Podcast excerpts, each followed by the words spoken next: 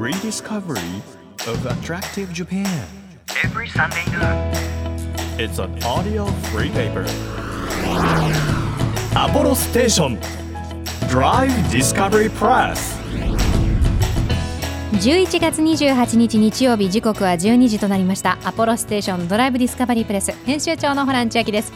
いやもう秋になりますとお芋であったり栗であったりホクホクしたものがたくさん出てきますけれども私今ホクホクなんでございます。なぜかというと先週の日曜日にライブに行ってきたんです。誰だと思いますか？誰のライブだと思いますか？いや私あの先週 JO1 のあの皆さんのライブに行ってきましてもうオーディション番組から大好きだったのででその前の週はあの JO1 の皆さんがシーズン1でデビューしたんですけれどもシーズン2でデビューした INI の皆さんのお披露目イベント行ってきたんですよ。あれ誰と行ってきたか聞いてもらっていいですか？はい。一人で行ってきました。もうガチでございます。みんな みんなみんな今あのスタッフさんたちが横に首振ってるんですけど一人で行ってきました。あのライブは一人でも楽しめるんだということを私あの33になって初めて気がつきましたけれども。最高だったね。なんかみんなすっごい頑張っててなんか初めてまあライブを行ったっていう子たちもいるんだけども有観客で。なんか頑張るって大事ですね人生ね。本当初心を忘れずに頑張る気持ちを私はもう彼らから教えていただいたのでこの番組もですね気持ちを新たに11月28日から気持ちを新たに頑張りたいと思います、えーこの番組は日本全国さまざまな場所にスポットを当てまして普段気がつかなかった日本の魅力を再発見していこうという耳で聞くフリーペーパーです。皆さんにとってね素敵な土地であったり景色であったりお気に入りの場所あると思うんですけれどもそういった情報をお届けしていくんですが、えーその土地その土地の生活とともにありユニークな風景を作り続けている魅惑のトンネルの世界についてですね。トンネル探求家でトンネルツーリズムプランナーの花田金也さんに伺っていこうと思うんです。トンネルって確かにこう見つけたらちょっと中まで入りたいし出口見えてたら通り抜けてみようかなっていうこう吸い込まれるような魅惑ありますよね。何なんだろうな。トンネルの楽しみ方教えてくれると思います。楽しみにしていてください。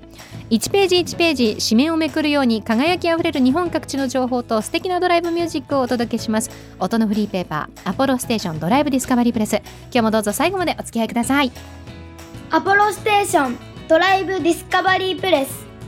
この番組は出光興産の提供でお送りします。耳で聞くフリーペーパーアポロステーションドライブディスカバリープレス。改めまして編集長のホラン千秋です。毎週個性あふれる特派員の方に来ていただきまして魅力あふれる世界をですねもう愛を持ってご紹介していただいてるんですが今日の方もすごいと思います。特別特派員。トンネル探求家の花田金也さんですよろしくお願いいたします花田です。よろしくお願いします。花田さんもトンネルが大好きということではい。全国にトンネルっていくつくらいあるんですか？道路で約1万1000本、はい鉄道で約5000本。1万1000鉄道で5000はい。でそれ以外に用水路のトンネルっていうのがあるんですよ。はいはいはい。でこれは地中を流れてるところもあれば、はい。例えば琵琶湖の疎水っていうところは入り口がちゃんとしてあるんですね。はい。ですからそういったところも入れると、まあ、膨大な数になります。まあ、トンネルっていうカテゴリーで言えば高速道路あるいは地下鉄とかもトンネルですからそういうのも入るわけですね。入りますね。はいはだからいくつあるのって言われてすぐパッとは答えられないんですがい、数万単位であるってことですよね。そうなります。用水は特に多いですよね。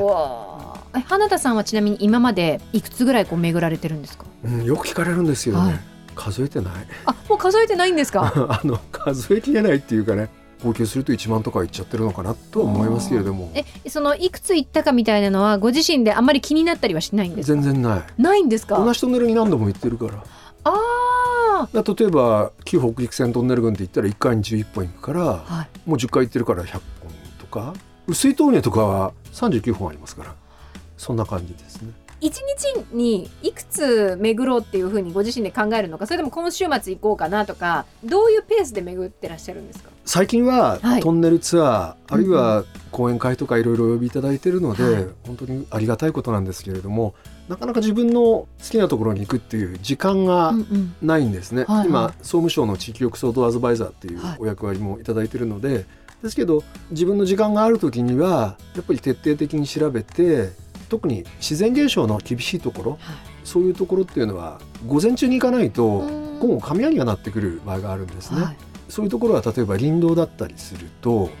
ね。帯が圏外になってるんはいですよね、はい。そうするとそこで何かあった時に当然助けが来ないし実は一番怖いのは何かっていうとですね、はい。トンネルが崩れるとかそういうことではなくて動物なんですよ、熊とかイノシシとかってことですか、うん。でも一番怖いのはヘビかな、ヘビうん、結構ヘビがいたりとかあとスズメバチかな。ああ蜂はね確かに怖いですね、まあ、そんなところを言ってますけれどそもうなんですね、はい。じゃあ今はあのそんなに自分が進んでいきたいなってわけじゃないけど渋々行かなきゃいけないところにも行ってるっていう部分もあるんですか？そんなことない。そんなことない それはないな。それはない。うんあのー今週行ってるとこもみんな好き。あそうなんですね、うん、なんだろう。そういう巡り合わせなんだろうか。やっぱりトンネル仲間っていうかトンネルサミットっていうのがはいはい。あったばっかりなんですけれども、各地で頑張って鉄道の廃線トンネルを、まあ、いろんな形で公開されている事業者の方いらっしゃるんですけれどもね、そういう方々のやっぱり大切にされてるトンネルって素敵ですよ。それにいろんな楽しみ方があるからはい例えば旧上岡鉄道合丹号ってあるんですけどもね。合丹号。うん、そこはねタンデムの電動機付きの自転車。2人乗りの。うんはいはい。でそれを台車でただつなげただけなんだけどそれをレールの上にドカンと乗せてそのまんま渓谷沿いの鉄道の廃線を走るんですよ。へえそっか。廃線になってるからもう電車は通ってなく乗て観光そうです。レレジャーとして。そうです。アトラクションなんですけどただ走るところがね渓谷ってこと峡谷なんですよ。すごいですねで川それから鉄橋トンネルその繰り返しなんですよ。なのでもう聞こえるのは風の音とはそれからカタンカタンっていうレールの継ぎ目の音だけっていうこれ結構ハマりますよ。いいいですねなんか普段の疲れとかいろんなものを忘れて自然にどっぷりと使ってトンネルの中でね風にもう流されてしまう。へえそういう楽しみ方もあるんですねあります。だからやっぱりトンネルの自然を楽しむっていうのもうんうん。一つの楽しみ方かなっていうふうに思います。先ほどおっしゃったトンネルサミットっていうのははい。どういうイベントなんですか、はい。今回はトンネルサミット in 兵庫ということで、はい。兵庫県神戸市で行われましたけれども全国の廃線となったトンネルやあと鉱山鉄鉱山であったり、うんうん。鈴鉱山であったりそういうところの坑道ですよね。あの炭鉱の中にあるような坑道の土木遺産そういったものが全て廃線になって、はいでもそれを生かして地域活性化に取り組まれている事業者の方がたくさんいらっしゃるんですよ。うんあるいはある高校ではそれを研究して勉強の中に入れてるっていうカリキュラムに入れてるところもあるんですね。地域のやっぱり一つの誇りっていうことにもなるので、はいまあ、そういったさまざまな事例とか課題解決をパネルディスカッションでやってきました。で今回行ったところはちょうど神戸市でやったので港川水道っていうここはね用水路なんですよ。はいはい。神戸にある今でも港川ってあるんですけれどもそこはあの震災の時付け替えになったのかな？あの震災のもう前に付け替えになったのかな、はい。でももう120年近く続くおいやなんか本当映画のワンシーンみたいな。すごいとこです。中もちゃんとこうライトアップというか、うん。あの照らされてそうなんです。もう歩けるようにというか。歩けるようになってるんです、はいはいはいはい。ただ巨大。何キロぐらいあるんですか？えっとねここは公開されてるのは約600メートルぐらいかな、はい。でその先に本物の今通ってる港川とあつながるんですけれどもただここがすごいのは、まあ、レンガがもう総レンガになってるっていうこともあるんですけれども、はい。下の部分がこのインバートっていう用語があるんですけれどもインバート。はい、この石で固められてやっぱり水を流しますからうん。摩耗するわけです、はいはい。いろんなものでね削られたりするのでその部分を上も下もちゃんと固めてるっていうのを120年前の明治の人がちゃんと考えてやってたんですね。へでかつ今も保存会の方が保存しててクラシックのコンサートとかあと地域の方が結構そういう風にねイベントをなさったりとか通り抜け会とかってやった通りり抜け会。そうそうそうやったりしててね。歩いてみんなで通り抜けようっていう。そうなんですね。へえ。だからコンサートとかやったらとても響くからそうなんですよ、ねえ。そうなんですよ。いいですね会場としては、だから高校生がここでガイド説明をしたりとか、はあるいはそうやってコンサートもやったりっていうことでとってもあの神戸の人羨ましいなっていうふうに思ってます、うん。その今お見せいただいたのはレンガ作りのものだったと思うんですけど、はい。素材は何が多いんですか？あのー素材で時代がわかるっていうふうに素材で時代がわかる、明治はやっぱりレンガなんですね。でその前江戸時代の初期からトンネルってあったんですよはいは古くは箱根の用水路これは江戸時代の初期にのみのみですよねそれから土でトントントントンこう手作業で掘っててはいはでもこれ1.3キロすごい長さですけい。ども、うん。今もある箱根用水路なんですけれどもそれから大分県にまあトンネルの多い県なんですけれども、はい青の洞門ってあるんですね。うんうん。でここはあのある和尚さんお坊さんが旅人の安全を保つためにやっぱり素掘りで掘られたんですよはい。手掘りですよねうん。でそういうトンネルっていうのが江戸時代手掘りでこう本当もう土のまんまっていうことですか？そうですね岩掘りですうん。で明治になるとレンガのトンネルが出てくるんですね、はいはい。でレンガもいろんな積み方があってイギリス積みとか長手積みとかやっぱり山のこう圧というのがあるし山というのは日本は火山や温泉が多いですから、うん水を含んでます、はい重いんですよでどんどん水が漏れてきますからそれを明治の人たちはよく考えてレンガを積んだんですね。だからさっきの港川水道なんかは120年も持ってるってすっごいことです。レンガとレンガの間をきっちりとちゃんと目地っていうんですけれども、まあ、今だったらねコンクリートとかでやるんでしょうけど当時はようやくモルタルがあるっていう時代ですから、はい。目地一つとっても本当にきっちりやらないとどんどん漏れてきたんですけどそこは当時の職人はすごいんですよ。まさに職人技で、はその目地をきちっとやってたので今残ってるトンネルっていうのは水がそんなに持ってこないんですい。ああそうなんですね。でそこから今度は石石のトンネルっていうのも、まあ、明治大正ありますで石は結構コストが高かったんですようんどうしてですか？やっぱりいい石、まあ、お城の石をちょっと思い浮かべていただくと、はいはいまあ、結構いい石じゃないですか大きいし。はいはい。やっぱりしっかりした石じゃないと上から圧がかかってくるのでやっぱ支えられないし、うん削って壊れちゃいけないから。ということで地域地元に石のあるところは石造りのトンネルが多い。地域性が出るんですね。そうこなんですよ。はいはい。もう明治大正ぐらいからコンクリートが出てきてます結構早くからなんですねだからだんだんだんだんこう時代とともにね変わってきてるんですけどはいはい母さ。んね一つ聞いていい、はいレンガはね大正末期ぐらいで急になくなってるんですよトンネルから、どうしてだと思います？えー、大正末期なんかわかんない戦争とかに使われたっていうことですか？じゃないなじゃない。大正の末期にある大きな出来事が大正末期に？3ちょっと待って。2やだ。1 ななんですか？はい関東大震災ああ関東大震災。うんあの関東大震災で、まあ、横浜も含めて関東が大変あのねレンガの建物が崩れてしまって、それ以降やはり政府がレンガを推奨しなくなったんですね。そうなんですか。それでそれ以降はコンクリートのトンネルがもう昭和以降はほとんどはい。それは全国的に見てもなんですか？関東大震災以外で。特に鉄道のトンネルは顕著ですね。はコンクリになってます。だから技術がどんどんどんどん発展してきてるんですけれどもあですのでレンガのトンネルって見るとあこれはやっぱり明治から大正なんだなっていうふうに思えます。面白いですね。面白いです。特にレンガはねいろいろな飾りがあるんですよ。はいはい。例えば葉飾りリンテルっていうんですけれども、はい。上をギザギザにしたりとか、うん。これどういう意味があるのかなとか 思うしあと上に変額って言って4文字熟語があるんですね。はい。トンネルの名前をそのままつけてるものもあれば、うんうん。そのトンネルの完成を祝ったそのお祝いの気持ちを4文字に込めて例えば当時の伊藤博文首相が旧北陸線のあるトンネルに書いたりしてるんですね。例えばそのトンネルが末永く残りますようにっていうようなことをうん4文字で書いたりとか、いろいろなトンネルでそういうのは見られます。えー願いを込めてっていうそうなんですで。その変額自体がまだ例えば滋賀県で言えば長浜のテストスクエアには残ってますので、はいは代表的なのは黒田清隆さんっていう首相がいたんですけど、はい北陸のトンネルで万世永願万っていう字はあの難しいよろずの番なんですい。けど、うんうん。このトンネルが長く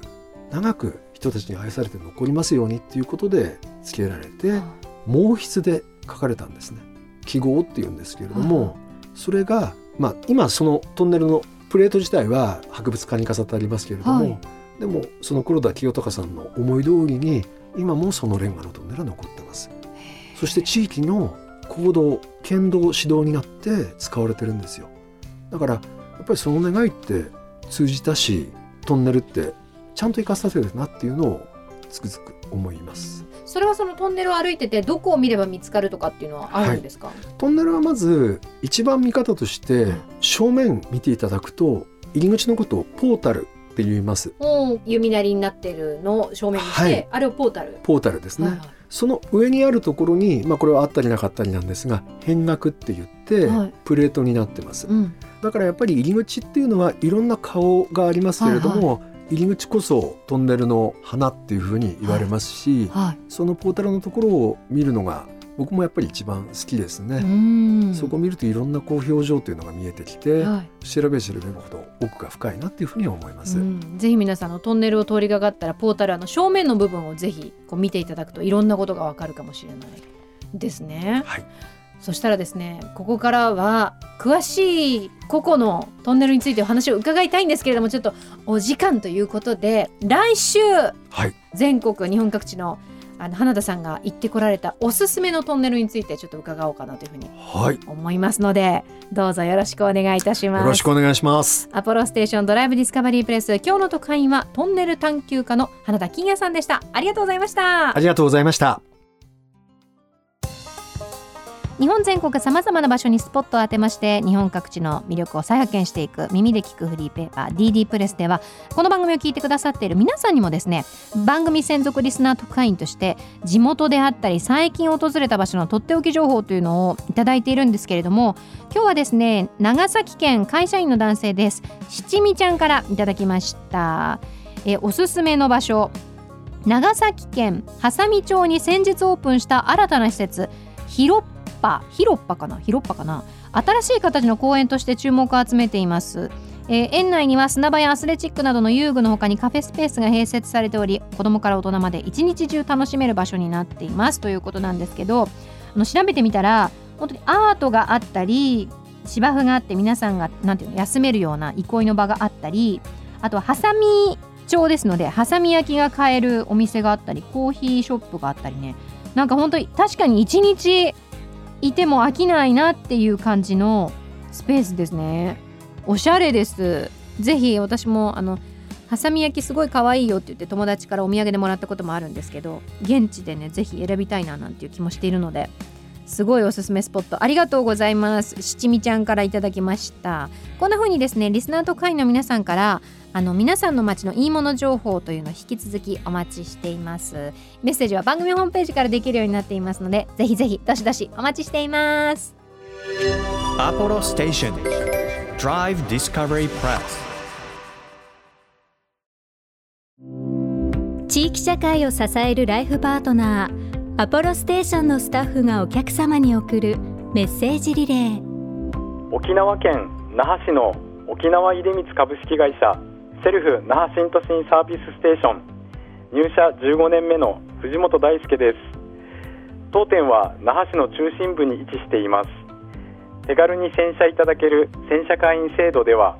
洗車仕上げセットの無料貸し出しを行っているのでしっかり洗車仕上げを行っていただけます。